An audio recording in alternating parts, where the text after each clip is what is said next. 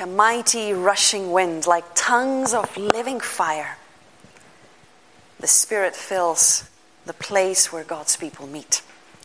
What no eye has seen, nor ear heard, nor the human mind conceived, what God has prepared for those who love Him has now been revealed by the Spirit. So let us worship our generous God. Let us give God thanks for the gift of the Holy Spirit, the breath of love. Let us sing our first hymn together.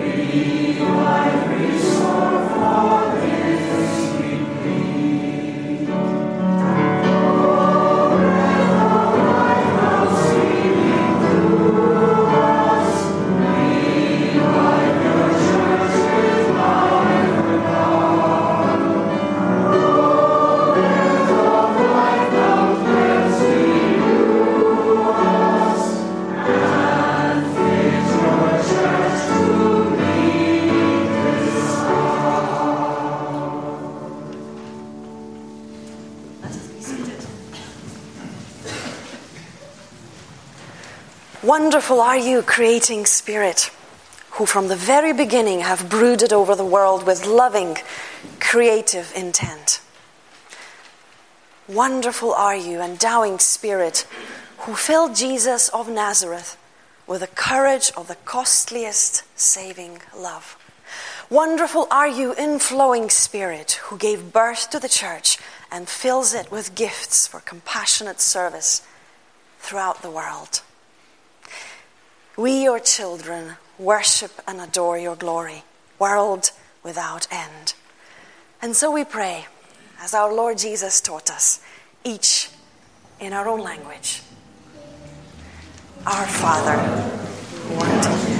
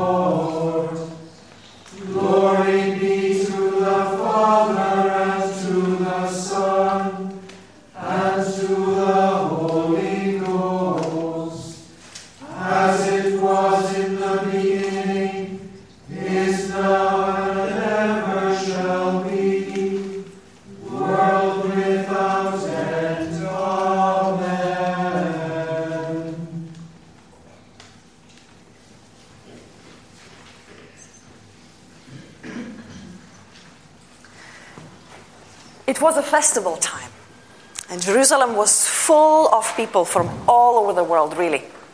Faithful Jewish pilgrims coming from very far lands and nearby, all wanting to visit the temple. So the local inns were full, the cooks were without legs, so to speak. They were working hard all the time, cooking, um, taking requests. Somebody later tried to make a map of all those people who came to visit, because some of the places sounded really exotic, some others were more known. So you had some Parthians, you had Medes, you had Elamites, you had people visiting from Mesopotamia, Judea and Cappadocia, Pontus and Asia and Phrygia and Pamphylia and Egypt, and even the Cyrene occupied parts of Libya. There were immigrants from Rome, both Jews and the converts. There were even some Cretans and some Arabs. All of them were there. And Jerusalem was really really lively place to be. Well, somewhere there in Jerusalem, in a house, there was a gathering.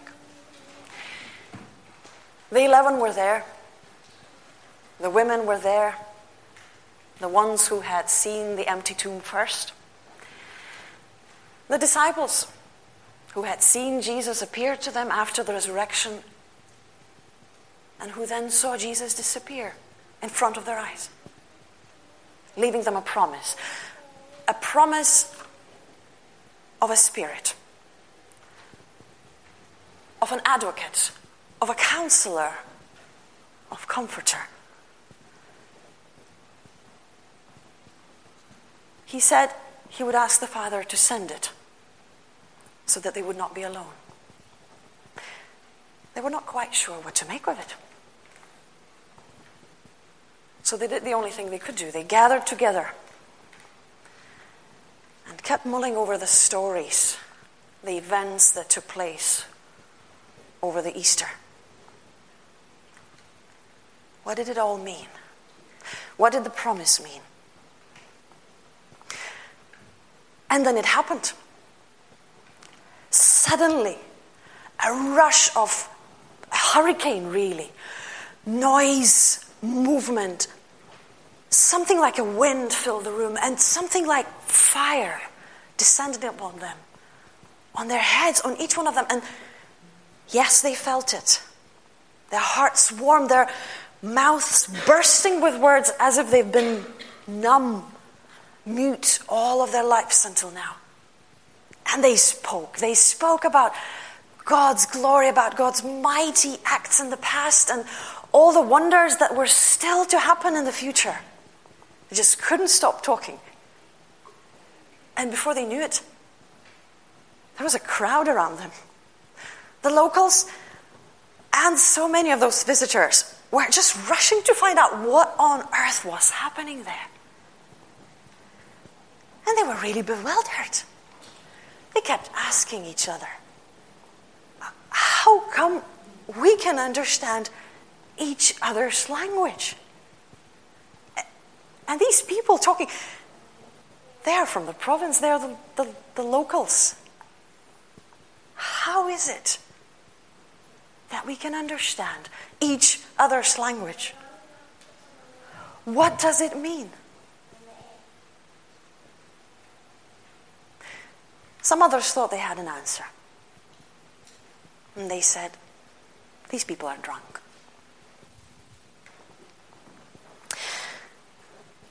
What does all this mean? The people were asking, and I think that's still the question that we have to ask today.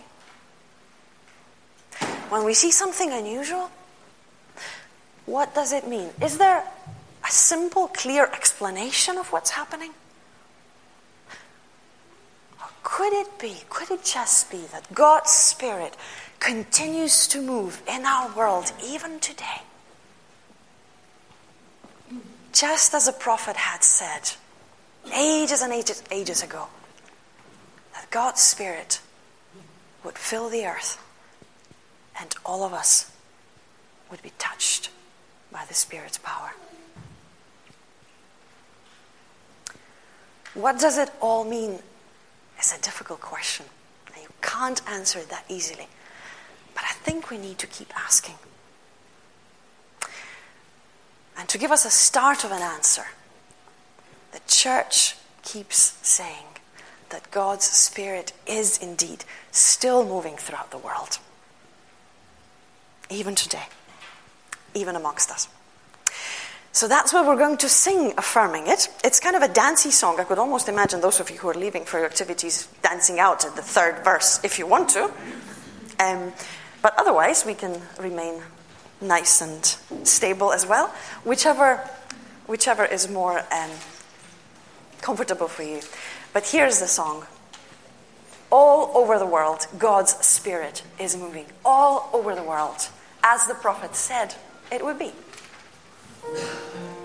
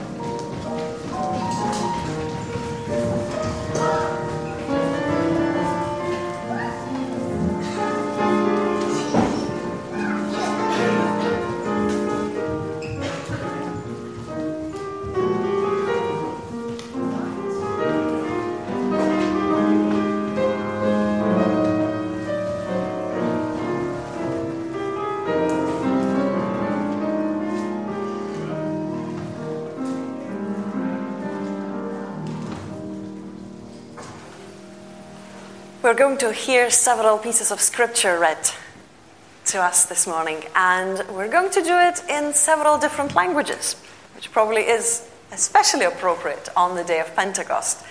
So, um, the first reading comes from Genesis chapter 11, the first nine verses, and they're going to be read in Hungarian. The text in English is on the screen, should you have some difficulties with following Hungarian.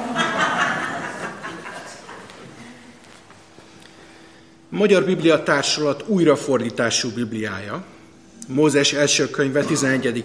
fejezet, első verstől a 9. versig. Bábel tornya. Az egész földnek egy nyelve és egyféle beszéde volt.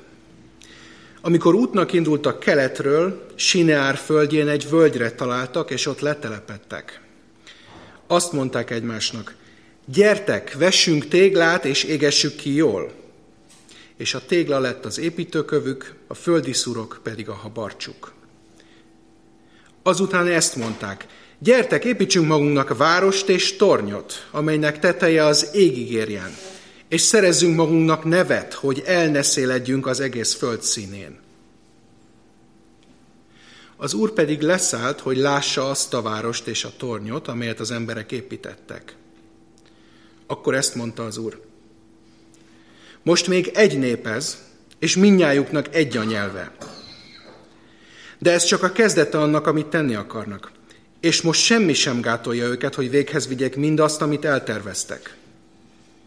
Menjünk csak le, és zavarjuk ott össze a nyelvüket, hogy ne értsék egymás nyelvét.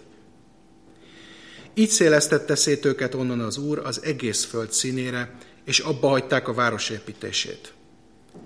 Ezért nevezték azt Bábelnek, mert ott zavarta össze az Úr az egész föld nyelvét, és onnan szélesztette szét őket az Úr az egész föld színére.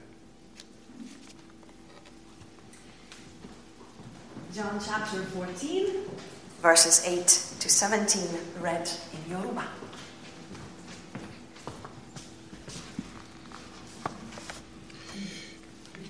Bíbélì kíkà wá wà ní johannu orí mọ́kànlá láti ẹsẹ̀ kẹjọ dé ẹsẹ̀ mẹ́tàdínlógún.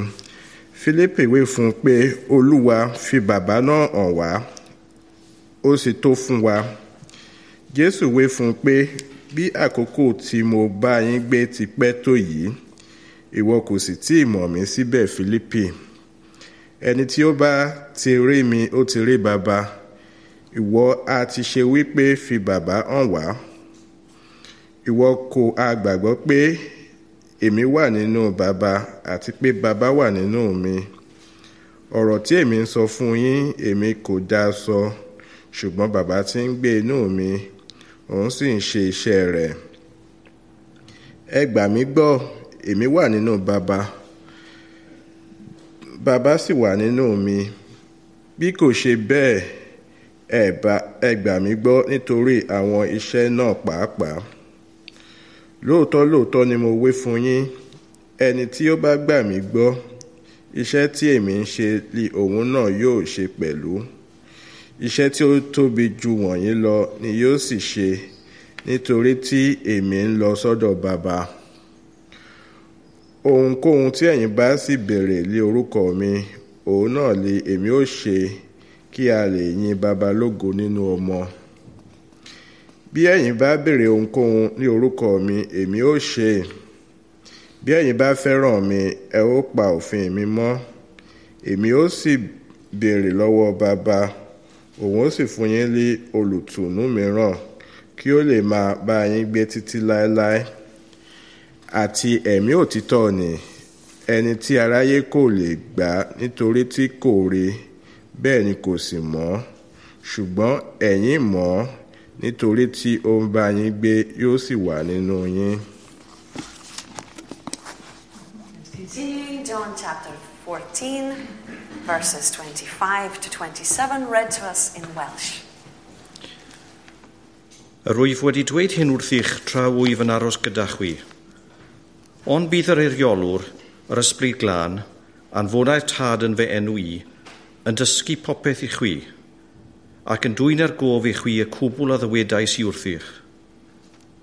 Yr wyf yn gadael i chwi dang nefedd, yr wyf yn rhoi i chwi fy nangnefedd fy hi fy hun. Nid fel y mae'r byd yn rhoi yr wyf i'n rhoi i chwi. Peidiwch a gadael i ddim cynhyrfu'ch calon, a pheidiwch a gofni.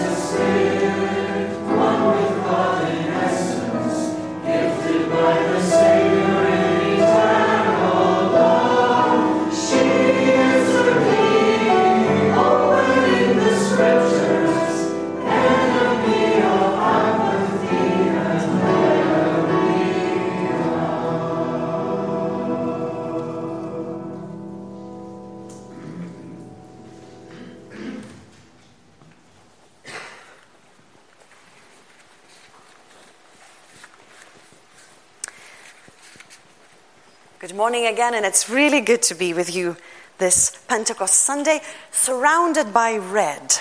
It brings back memories of my church in the Czech Republic, in Prague, a very international church which was known to do colors. Uh, so much so that I think towards the end of, our, of my time there, um, we managed to turn up on Pentecost Sunday, all of us wearing red.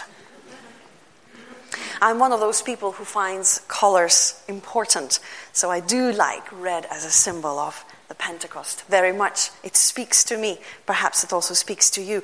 Fire, energy, the wind, the flames, the unpredictable, unpredictable direction they go. Scary and exciting at the same time. And yet, and yet it can seem to be so far removed from what at least I see around me most of these days. Take us this morning here. We are gathered in Jesus' name, but so far there hasn't been a sound like a rush of a violent wind or tongues as of fire. We did speak in several languages, but that was, I suspect, different from all of us speaking in various languages as on the day of Pentecost. And I'm not sure if any moment now we'll see a rush of bewildered, perplexed crowd of Glaswegians and tourists, all wanting to know what's happening here? What does this mean? What does this mean? Provided it's not just a bunch of drunk folk. What does this mean? What did Pentecost mean, and what does it mean today for us as a church and for the world around us that cares to watch. What does this mean? It's a very genuine question that I carry with me, not only during the Pentecost, but perhaps especially during Pentecost. And one way I'd love to be transported in some sort of a time machine to that day, the first day of Pentecost, and see all the excitement, the energy, the crowd's reaction. But I think even then, I would still keep asking what do those amazing events then mean for a place like Glasgow in 2016? Maybe it is an important question to keep asking for us as a church and to keep answering it again and again, afresh. What does the Spirit's power mean? Can we see it? Can we experience it? And if so, how? What does this mean? I cannot answer this question on my own. We can only do it together as a church. But I might have a hunch about where the provisional answer might start. And here it is Pentecost is about language. Pentecost is about language. Take the pronouns, for example. You know, those little words like I and we and you and he and she. I'm really glad we sang that song, She Sits Like a Bird, just before the sermon. And for some of you, or for the people listening to the recording of this service, it might seem strange to hear the Spirit being referred to as a she. But this is the language I grew up with. Many of you know I come from Lithuania, and in my language, Holy Spirit is a she, always has been. That's just how language works. And Lithuanian is not the only language which refers to the Spirit as she. The Hebrew word for spirit, ruach, used so many times in the Old Testament, is also feminine. Sometimes we translate it as wind or breath of God or even mind or will.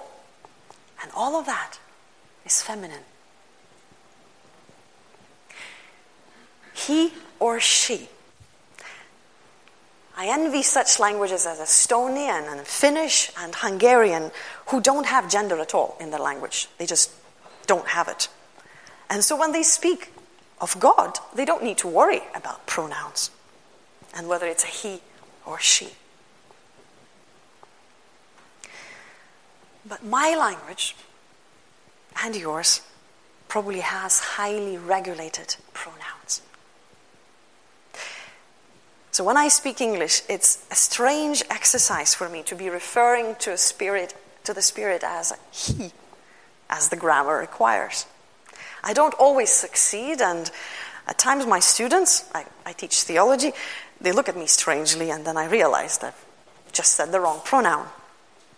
It's odd, it, it jars with my students' native grammar. But I think just as it's good for me to be reminded that God's Holy Spirit isn't just a she, most of English speakers may need to be reminded that Holy Spirit isn't a he either. And maybe that song that we sang about the bird brooding over waters helped you. But maybe you'll want to try it again, quietly in your head or whispering to yourself. God's Spirit has a she. It certainly isn't unbiblical. And yet it can sound so odd, so strange. Maybe that is part of the Pentecost. To be a little bewildered, bewildered by unconventional grammar. To feel like our minds are bending and expanding. And to be reminded that both she or he represent a limited view of what the Spirit is. Our grammar may limit us, but if Pentecost does anything, it helps us to see that our way of saying things is not the only one, and that we may need to learn other ways of speaking. Pentecost is about language. It challenges our preconceptions of who God is.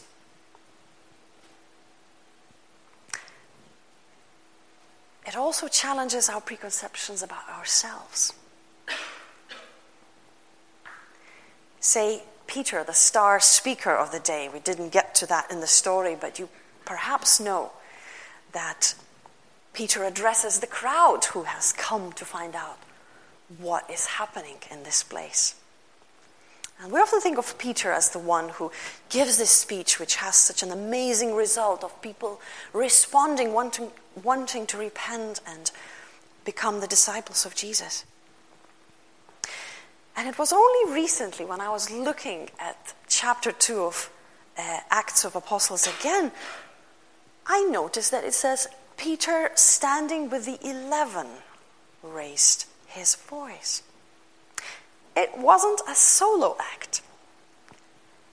Peter was doing it as a part of the group, the group of people that just minutes ago were all speaking about God's amazing work in various languages. Likewise, in the reading we heard from John's Gospel, Jesus talks to his disciples about the advocate that he will ask the Father to send to be with them forever. This is where English, I think, is definitely at a disadvantage and where it helps to read the passage, if you can, in other languages, which distinguish between you singular and you plural. And actually, here in Scotland, we are in a slightly better position because at least we can talk about you and use when we are addressing more than one. And if it was my will, I think I would insist that this becomes the standard in English. You and use.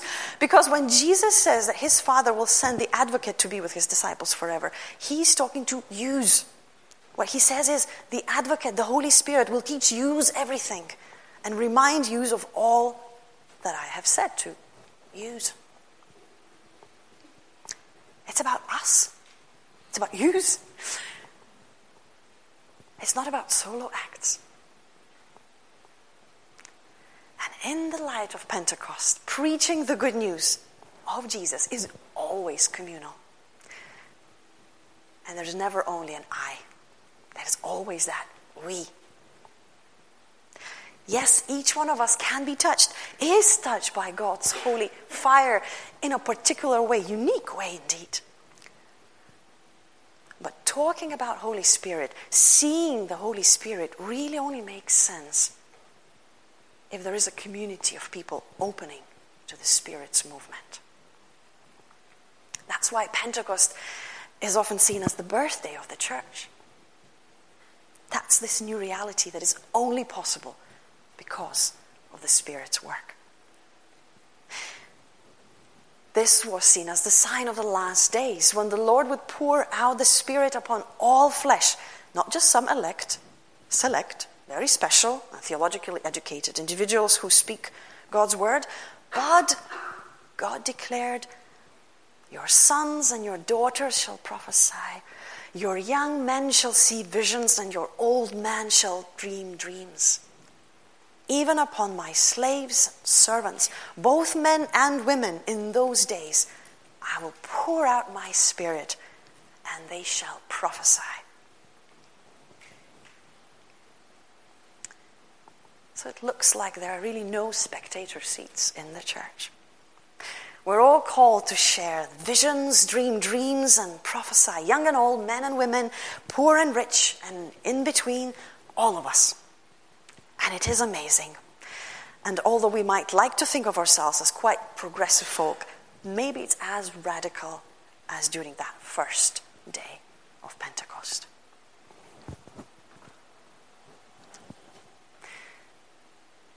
Perhaps also it is at this point that we're likely to draw a blank. Prophecies, visions, dreams, what does this mean? I don't know if in your spiritual journey you've had any experience with charismatic expressions of the church. And if you did, maybe they have been good, maybe not so much. And sometimes it almost looks like the church might be trying to emulate the style of that first Pentecost hoping that this will create the right conditions for the Spirit to descend and we'll finally see the whole thing happening all over again. But engineering circumstances and recreating fireworks doesn't quite work, does it? Doesn't quite feel like the events described about that first Pentecost. So then, if we can't engineer such things, what do we make of visions and dreams and prophecies? How can we understand them? And perhaps more importantly, even what for what should we then be looking out today as the signs of the Spirit's activity?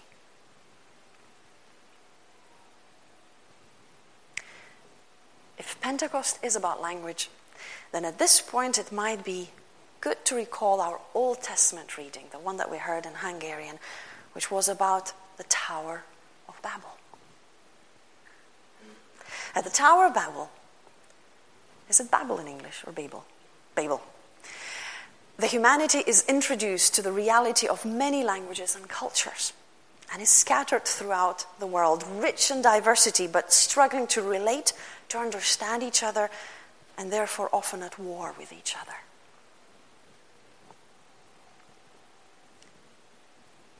What seems to happen on that first Pentecost is that people separated by a diversity of language and culture are now able to hear each other's languages and understand them. how exactly it happened, how exactly it was made possible, is not really the main question. What is crucial is that they were able to hear and understand the story of God's mighty works, and they were able to recognize themselves as part of that story, invited into that story. As Peter was saying, this, what you see today, is that which was spoken by God just as a prophet said it would be. So, whatever we make of tongues and prophecies, one thing is clear.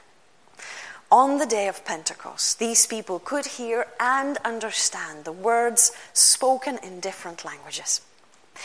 And if there is a criterion for Pentecost, it must be about speaking in a way that people, ordinary people, other people, people different from us, can understand.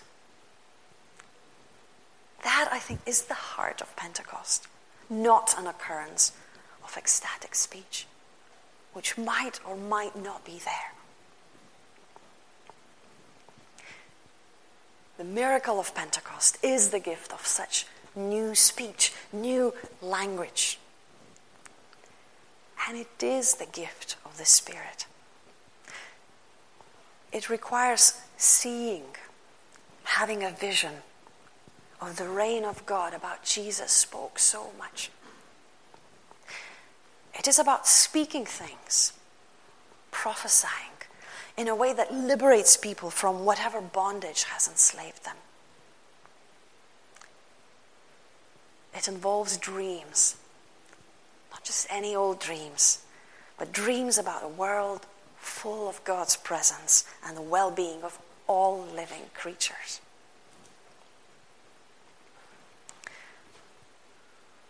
Such dreams such visions, such prophecies are a gift of the Spirit.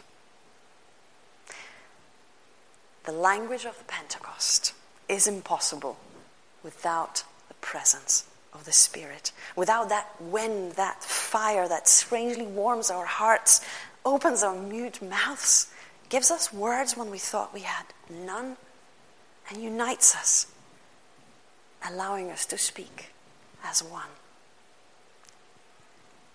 And that's what we can pray for together. For that gift of the Spirit. As we try to work out the meaning and the reality of the Pentecost among us today. And perhaps even more importantly, not just for Sunday, but for the everyday.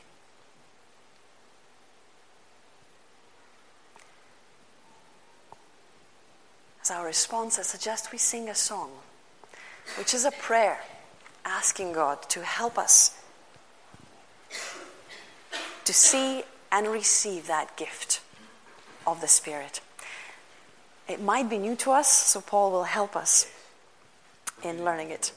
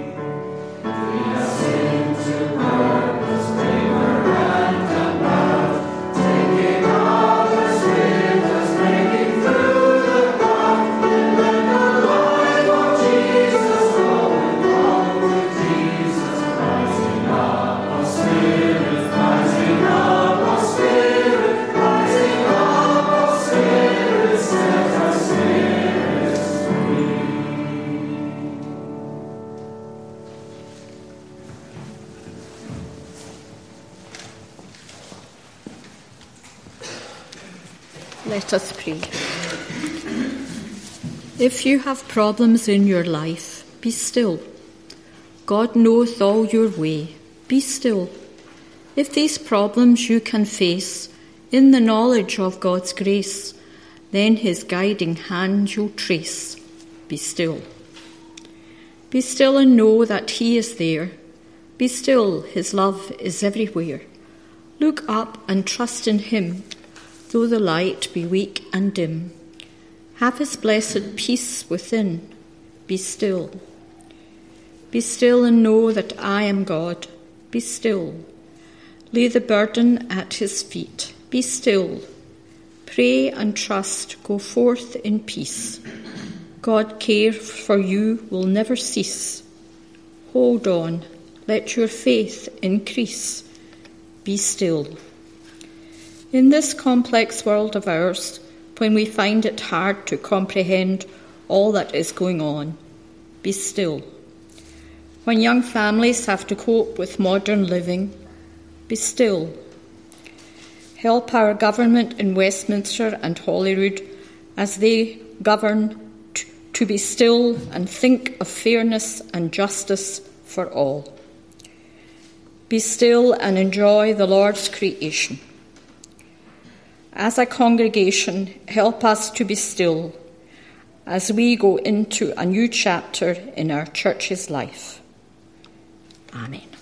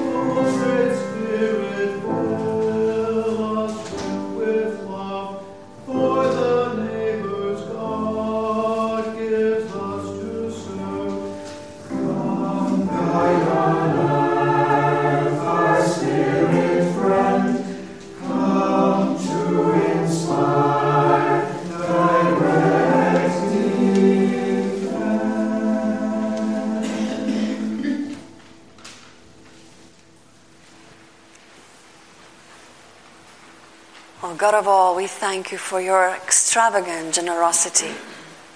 Generosity which made life possible here on earth. Generosity which gave each one of us our life. We thank you for so many blessings, most of which we don't even realize are around us. Thank you for all that you have given us.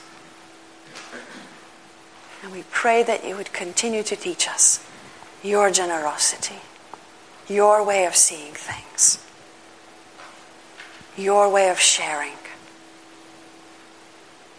which, when shared, multiplies. Be blessed, thanked, and praised. Our loving, generous God. Amen.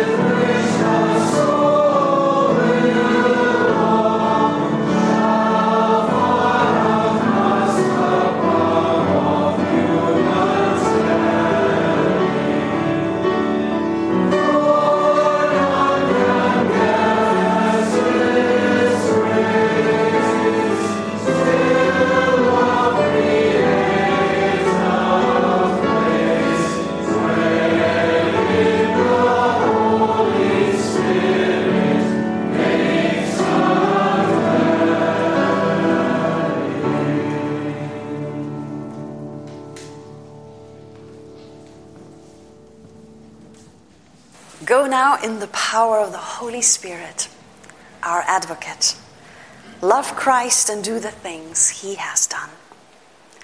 Dream dreams, pursue visions, and speak of God's wonders and the words of those who would hear. We go in peace to love and serve the Lord in the name of Christ.